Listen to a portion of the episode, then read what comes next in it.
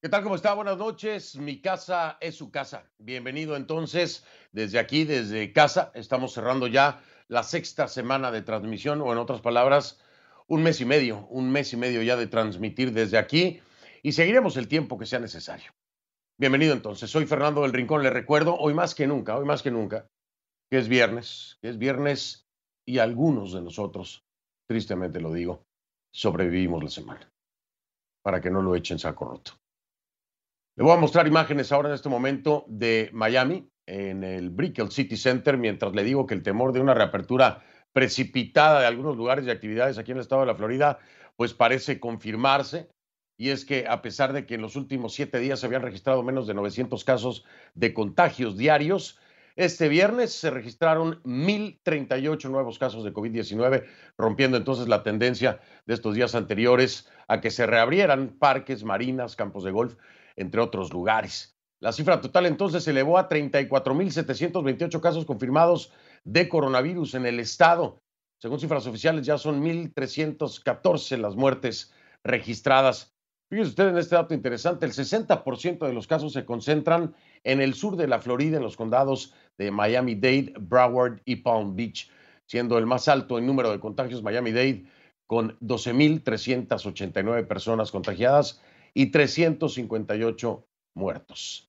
Este resultado tiene a muchos preguntándose si la decisión del gobernador de Santis fue la correcta o un error que nos llevará en algún momento a una nueva cuarentena obligatoria. ¿Usted, usted qué cree?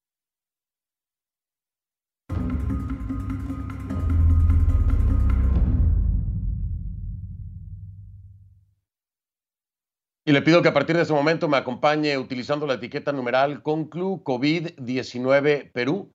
El hashtag es Conclu COVID-19 Perú, numeral Conclu COVID-19 Perú. Estamos hablando hoy precisamente del manejo del COVID en este país, en el Perú. Recuerden eh, que recibo sus comentarios con esta etiqueta Conclu COVID-19 Perú a mi cuenta en Twitter, arroba soy Rincón, arroba soy del Rincón. Mientras tanto, Estados Unidos se debate entre la necesidad de reabrir el país y la dura realidad que acompaña la pandemia, como ya le decía yo en el caso particular, por ejemplo, de la Florida, con esta tendencia que de nueva cuenta está a la alza. Y aunque usted no lo crea, en este país también los cadáveres se acumulan. Sí.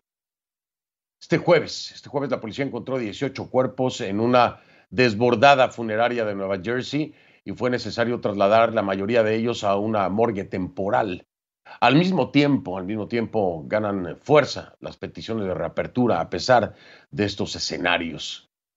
El presidente Trump tuiteó a favor de manifestantes en Michigan, varios fuertemente armados, que exigieron reabrir el Estado y ocuparon el Capitolio después de que la gobernadora demócrata prorrogara la declaración de emergencia. Le voy a presentar el tuit de Donald Trump. Dijo, la gobernadora de Michigan debe ceder un poco y lidiar con el problema. Estas son personas muy buenas, pero están enojadas. Quieren recuperar sus vidas de una manera segura. Recíbalos, hable con ellos, llegue a un acuerdo. Más libertad. Así que como usted se puede dar cuenta, Donald Trump, lejos de ayudar en el problema, asusa aún más a estas personas que ahora salen hasta armadas. Imagínese usted la irresponsabilidad de Donald Trump. Además, le digo algo, hay que tomar en cuenta esta palabrita de Donald Trump de más libertad se toma de una forma muy diferente aquí en los Estados Unidos por parte de estos manifestantes armados. Porque sí, porque ellos sienten que se les está robando la libertad. Ya no es un tema ni siquiera de aislamiento o de salud, no, sino de libertad. Y es por eso que muchos están empezando a reaccionar de esta forma, saliendo armados a las calles para eso, como lo plantea Trump, ¿no? Así como dijo lo de este, los desinfectantes, bueno, pues ahora dice que se trata de un tema de libertad, ni siquiera de control sanitario. También pidieron decenas de manifestantes en California, donde las playas se llenaron un día después de que el gobernador pidiera el cierre de las mismas para evitar la propagación del coronavirus. También pidieron. Entonces ahí están todos pidiendo. Mientras tanto, ¿qué pasa? Pues los casos de contagio siguen subiendo, obviamente. Ya son más de 1.102.000 casos y al menos 64.700 fallecidos. Solo en Estados Unidos, ¿eh? 102.000 casos y al menos 64.700 fallecidos en Estados Unidos, pero quieren que abran las playas, salen armados para pedir que les devuelvan su libertad. El presidente Trump asusa a las masas, manejándolo así como un tema de libertad y no de seguridad y de control sanitario, ¿no? Así que con la presión que suponen esos números, la Administración de Alimentos y Medicamentos, la FDA, FDA por sus siglas en inglés, aprobó el uso de emergencia del fármaco experimental Remdesivir, que ya le había yo este, mencionado aquí en el programa, ¿no? Esto es para tratar a los pacientes ingresados con COVID-19. Este medicamento lo que hace es, de acuerdo a los estudios que se tienen hasta ahora, ayudar en el tiempo de recuperación. Pacientes en los que se probó el mismo, eh, que tardaban 15 eh, días en un promedio de recuperación, ahora estarían recuperándose en 11 días con este Remdesivir, con este fármaco. Pero bueno, todavía no se había terminado por completo, al 100%, de poner los puntos sobre las sillas a los demográficos y a los manejos que habían hecho precisamente de prueba, ¿no? Ahora ya aprueban entonces que se maneje este medicamento de emergencia. Esos contrastes terribles, terribles que se dan aquí en Estados Unidos, pues ocurren en otras partes del mundo.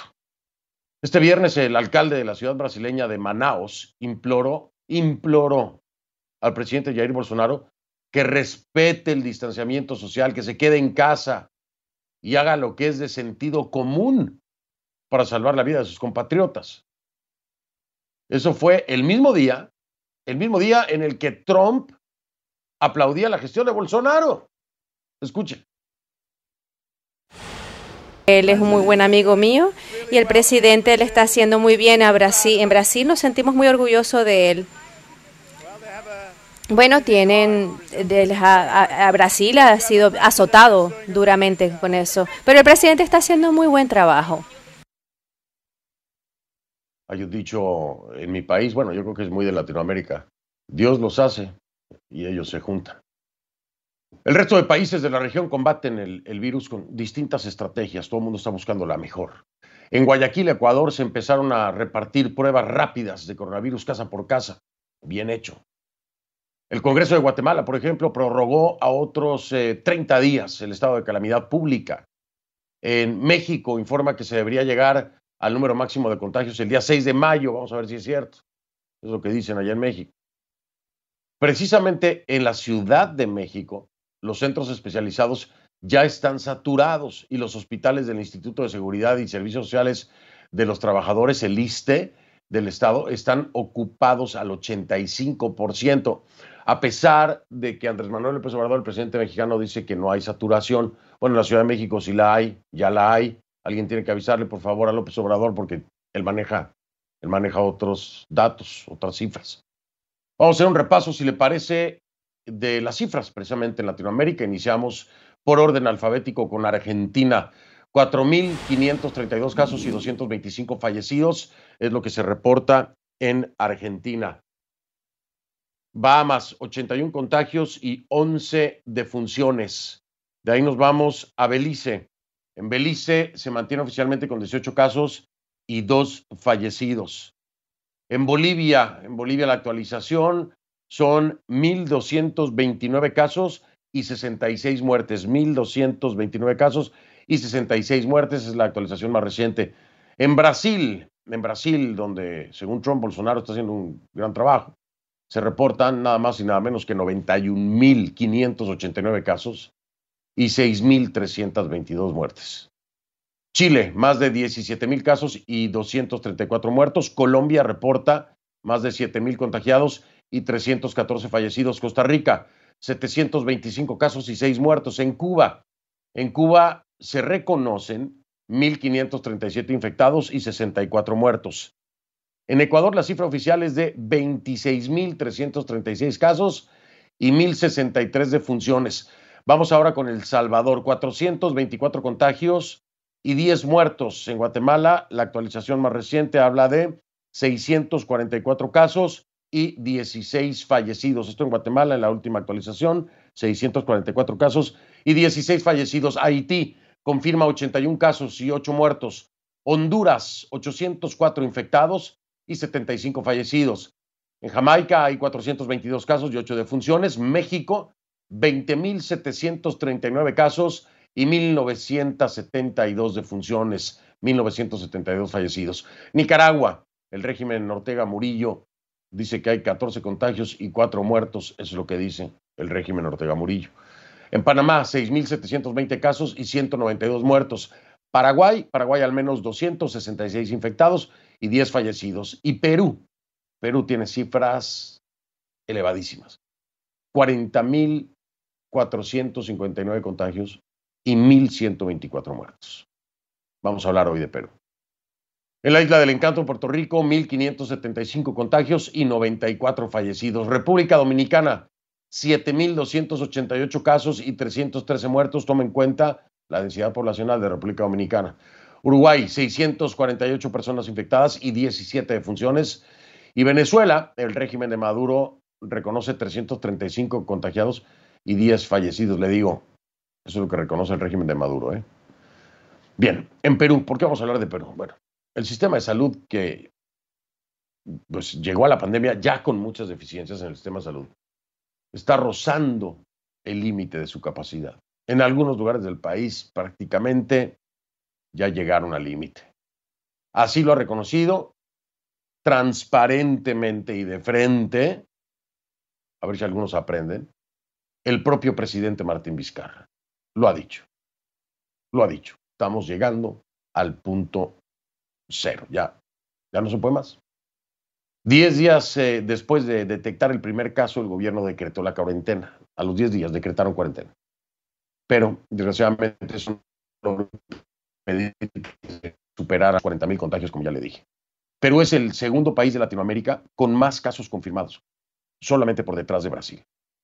Se actuó rápido, pero los resultados no son los esperados por el gobierno, no por nadie. ¿Por qué? La pregunta, ¿por qué? ¿Por qué? ¿Por qué si se hicieron las cosas a tiempo?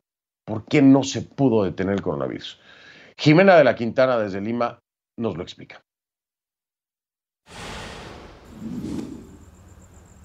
Hola Fernando, parte de la respuesta a tu pregunta puede estar en las características de la sociedad y de la economía peruana. Según el INEI, e el Instituto Nacional de Estadística e Informática, el 70% de la clase trabajadora peruana es informal. Esto quiere decir que hay un porcentaje muy importante de gente que no tiene un trabajo fijo, que no tiene ingresos fijos, que tiene que salir muchas veces a la calle a buscarse el día a día. Ahora, hay que considerar también que en este porcentaje de la población no solamente hay gente pobre o por debajo de la línea de pobreza, también hay gente que Rolando Arellano, que es una persona, un investigador sobre el tema con el que estuve eh, conversando algunos días atrás, llama la clase media emergente. Hay un dato adicional que creo también podría ser importante para responder a esta pregunta.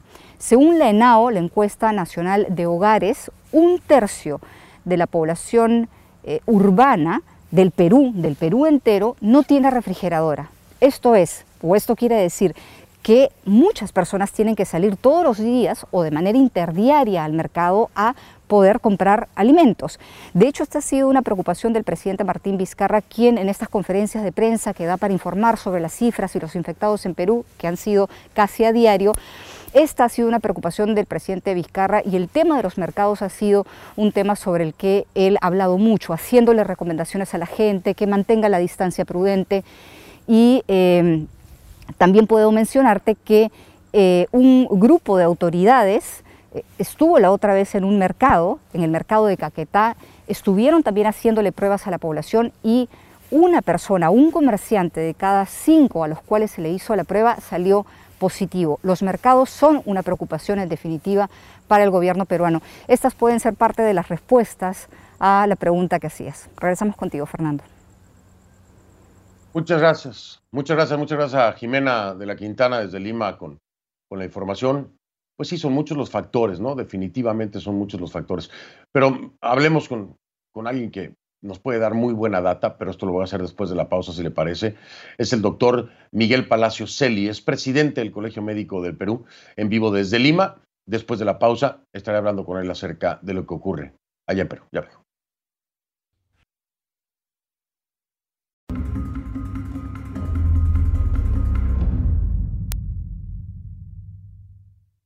Le doy la bienvenida al doctor Miguel Palacios Celi, presidente del Colegio Médico del Perú en vivo desde Lima. Doctor Palacios, bienvenido y gracias. Buenas noches. Hola Fernando, buenas noches. Un gusto saludarle. Eh, doctor, se cumplen hoy precisamente 47 días desde que se dio el estado de emergencia.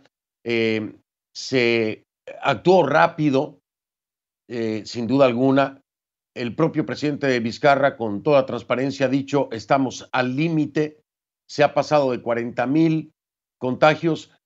Eh, ¿por, qué, ¿Por qué si, si las cosas se hicieron de forma planeada, pensada, diría yo que incluso rápida, ¿por qué no se logró tener éxito en el control hasta el día de hoy, doctor? ¿A qué se lo atribuye? ¿Qué piensa que, que, ha causado este número tan grande de contagios? Sí, exacto, Fernando. Estamos en el día 47 y la curva epidémica sigue en ascenso.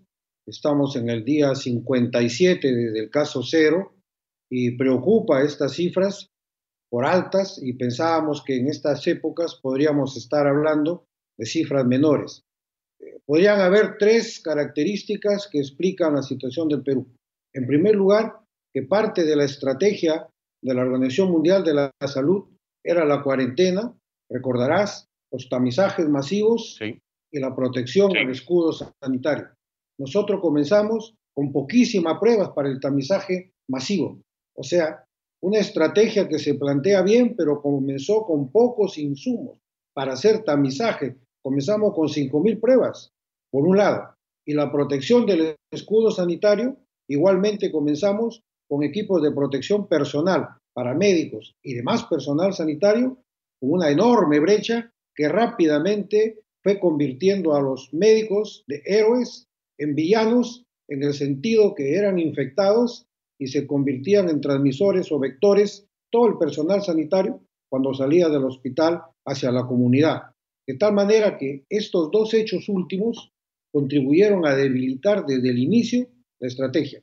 Luego la cuarentena fue bien planteada, se comenzó a desarrollar y ya explotaron las bombas sociales. Primero los mercados, que claro, el 70% de la economía es informal, es una característica igual a nuestros países vecinos, no tienen refrigeradora igual, pero fundamentalmente no hay dinero para poder comprar para toda la, toda la semana. Entonces ahí comenzó a erosionarse, comenzó el desacato social a esta orden del gobierno. De otro lado, mucha gente del interior del país, al perder trabajo y no tener dinero, comenzó a organizarse para regresar a sus lugares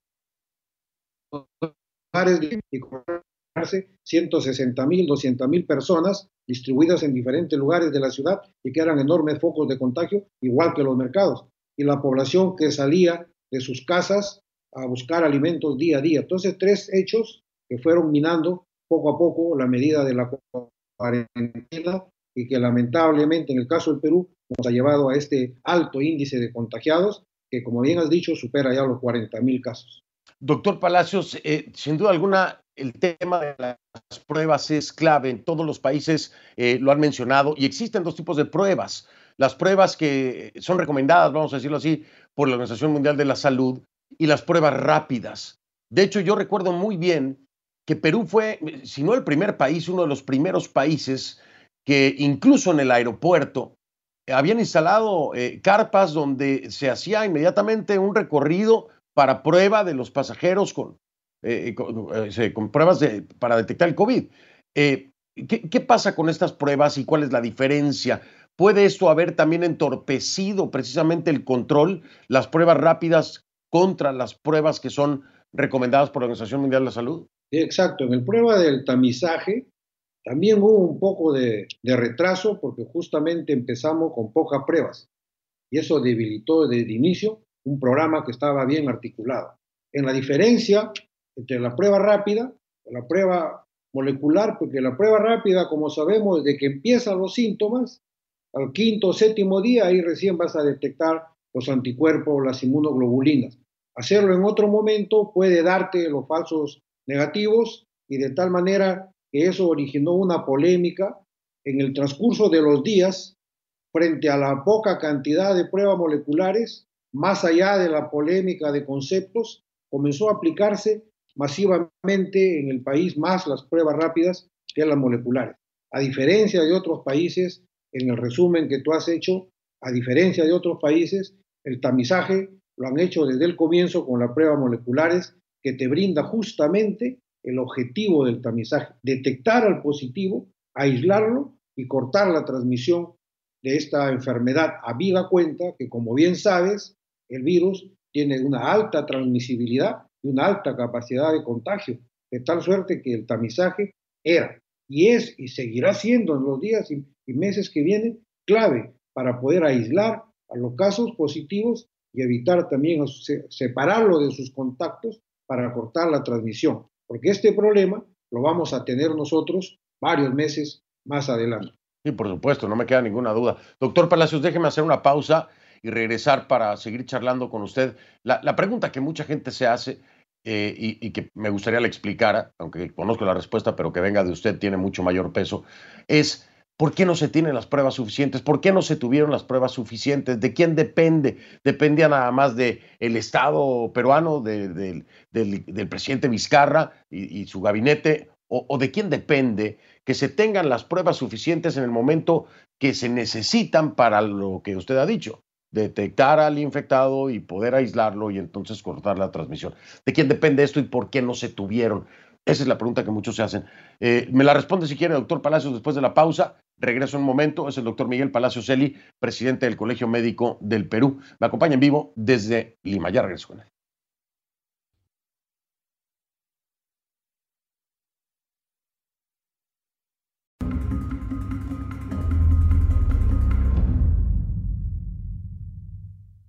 De regreso con Miguel Palacios Eli, es el presidente del Colegio Médico del Perú en vivo desde Lima. Eh, doctor Palacios, eh, le preguntaba yo, porque sin duda alguna ya me lo ha dejado claro, el tema de las pruebas puede hacer la diferencia, porque se detecta al infectado y se le puede aislar, pero ¿de quién depende que se tengan estas pruebas a tiempo y en el volumen necesario? Tanto las rápidas como aquellas que son recomendadas por la Organización Mundial de Salud. Sí, exacto, Fernando. Mira, cuando empieza el programa de respuesta a esta pandemia por parte del Perú como, como país, empieza con un programa, con un presupuesto muy pobre, aproximadamente un millón de dólares de presupuesto para esta campaña. El Colegio de Médicos del Perú en ese momento planteó un presupuesto de más de 300 millones de dólares, que traducido a soles era como mil millones de soles, porque era el momento para comprar justamente pruebas moleculares que las había en el mercado y que estaban a un precio casi normal. Y era el momento también para comprar equipos de protección personal. Pero ninguna de estas dos sugerencias se aceptó, se comenzó con un presupuesto muy pobre y cuando viene la segunda parte, cuando ya se entiende la magnitud del problema y se quiere comprar estas pruebas moleculares, ya el mercado se había reducido o se había cerrado o el precio era demasiado caro, alto, pero básicamente ya no había y con mucha dificultad comenzó a buscarse pruebas moleculares, se iban consiguiendo de a pocos, pero se conseguía más fácilmente la prueba rápida.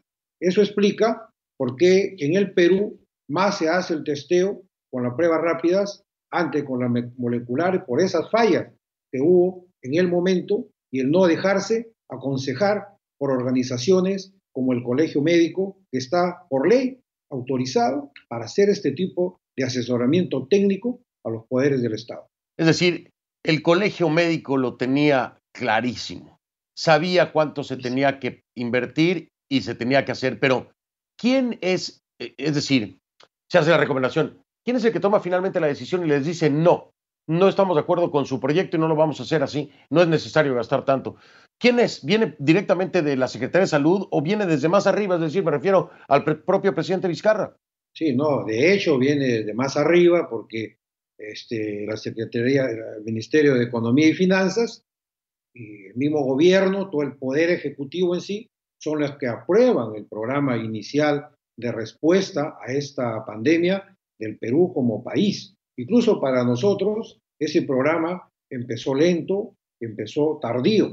Nosotros veníamos pidiendo ya una semana antes que se inicie esta, este programa. Igual el inicio de la cuarentena, hubo algunas dudas Y nosotros como colegio planteamos que debería empezar. El 15 de marzo estábamos ya planteando que empiece el programa de aislamiento porque lo teníamos claro. Y cuando hubo intentos a los 15 días, a los 30 días de querer levantar la cuarentena, ahí estuvo el Colegio Médico del Perú siempre adelante, dando la pauta cuál debe ser la actitud del gobierno, del, país frente a esta pandemia e ir agregándole 15 días más, dos semanas más, hasta llegar ahora que ya vamos rumbo a las ocho semanas que terminan el 10 de mayo. Recomendación, aquí entonces, mire, desde la perspectiva y como me lo explica, entiendo perfectamente eh, la responsabilidad de no haber tomado esta decisión en su momento y haber invertido lo que era necesario en pruebas, viene directamente del presidente Martín Vizcarra y del gabinete. Pero ahora, ahora ¿cuál es la recomendación que hace, doctor Celi, el, Colegio de Médicos? porque esto, esto va, va para largo y sigue aumentando. ¿Ahora qué? ¿Ahora qué hacer? ¿Cómo se puede frenar esto? Exacto, Fernando. Hoy día nosotros estamos planteando que la cuarentena va a seguir hasta el 10 de mayo. El control de la población el gobierno ha encargado a la policía y a las Fuerzas Armadas. Sin embargo, nosotros estamos planteando que el control ahorita, la política del gobierno frente a la población, debe ser el cerco comunitario, pero centrado en el primer nivel de atención y centrado también en las organizaciones sociales de base. Recuerda que la historia de las pandemias a lo largo de la humanidad siempre han sido vencidas, más que por unos cuantos iluminados, por la acción organizada de la población. Hay que apoyarse ya en, los municipios o, ayuntamientos, en las organizaciones sociales que acá se llaman comités de vaso de leche, comités populares, las rondas, en el caso de la sierra llamada ronda campesina, en la misma población, debidamente organizada, debidamente disciplinada, es la que tiene que impulsar en esta, esta fase 4 comunitaria el autocontrol de la población para evitar el contagio, que el contagio perdure por meses y meses y, arrastre a nuestro débil sistema de salud. Y es el otro gran tema, nosotros también, el fortalecimiento. Por supuesto, y, y es un tema en Latinoamérica en general, el sistema de salud de los países latinoamericanos. La mayoría de las veces no es el más fuerte, el más atendido y el que tiene mayor presupuesto, tristemente tengo que decirlo. Doctor Miguel Palacio, se me ha terminado el tiempo pero eh, vamos a darle el seguimiento, por supuesto. Estoy también haciendo la invitación, ya la hicimos al presidente Vizcarra para hablar acerca de esto, que, que, si bien es cierto, eh, reconoce con transparencia el presidente Vizcarra que se ha llegado a un límite. Pero hablar con él de por qué no se tomó en cuenta esta recomendación que nos dice el propio doctor Miguel Palacio Celi, del eh, presidente del Colegio Médico del Perú, cuando se tenía que haber tomado. Ojalá podamos hablar con él, ojalá podamos hablar con, con el Ministerio de Salud, con el Ministro de Salud, en fin, hay mucha gente con la que se puede hablar para entenderlo, pero sobre todo ver qué se va a hacer hacia adelante. Doctor Miguel Palacios, mil gracias. Saludos, por favor, cuídese y me quito el sombrero para el trabajo que hacen ustedes todos, todos los, los que trabajan en el sector salud. Muchas gracias, doctor. Gracias, Fernando. Buenas noches desde Lima. Buenas noches, saludos en Lima. Pues esperemos que las cosas mejoren allá en el Perú. Voy a hacer la pausa eh, por supuesto, estamos a la espera de la respuesta del presidente Vizcarra y de cualquiera de su gabinete que nos dé un poco de luz de qué pasó, ¿no? Ya regresamos.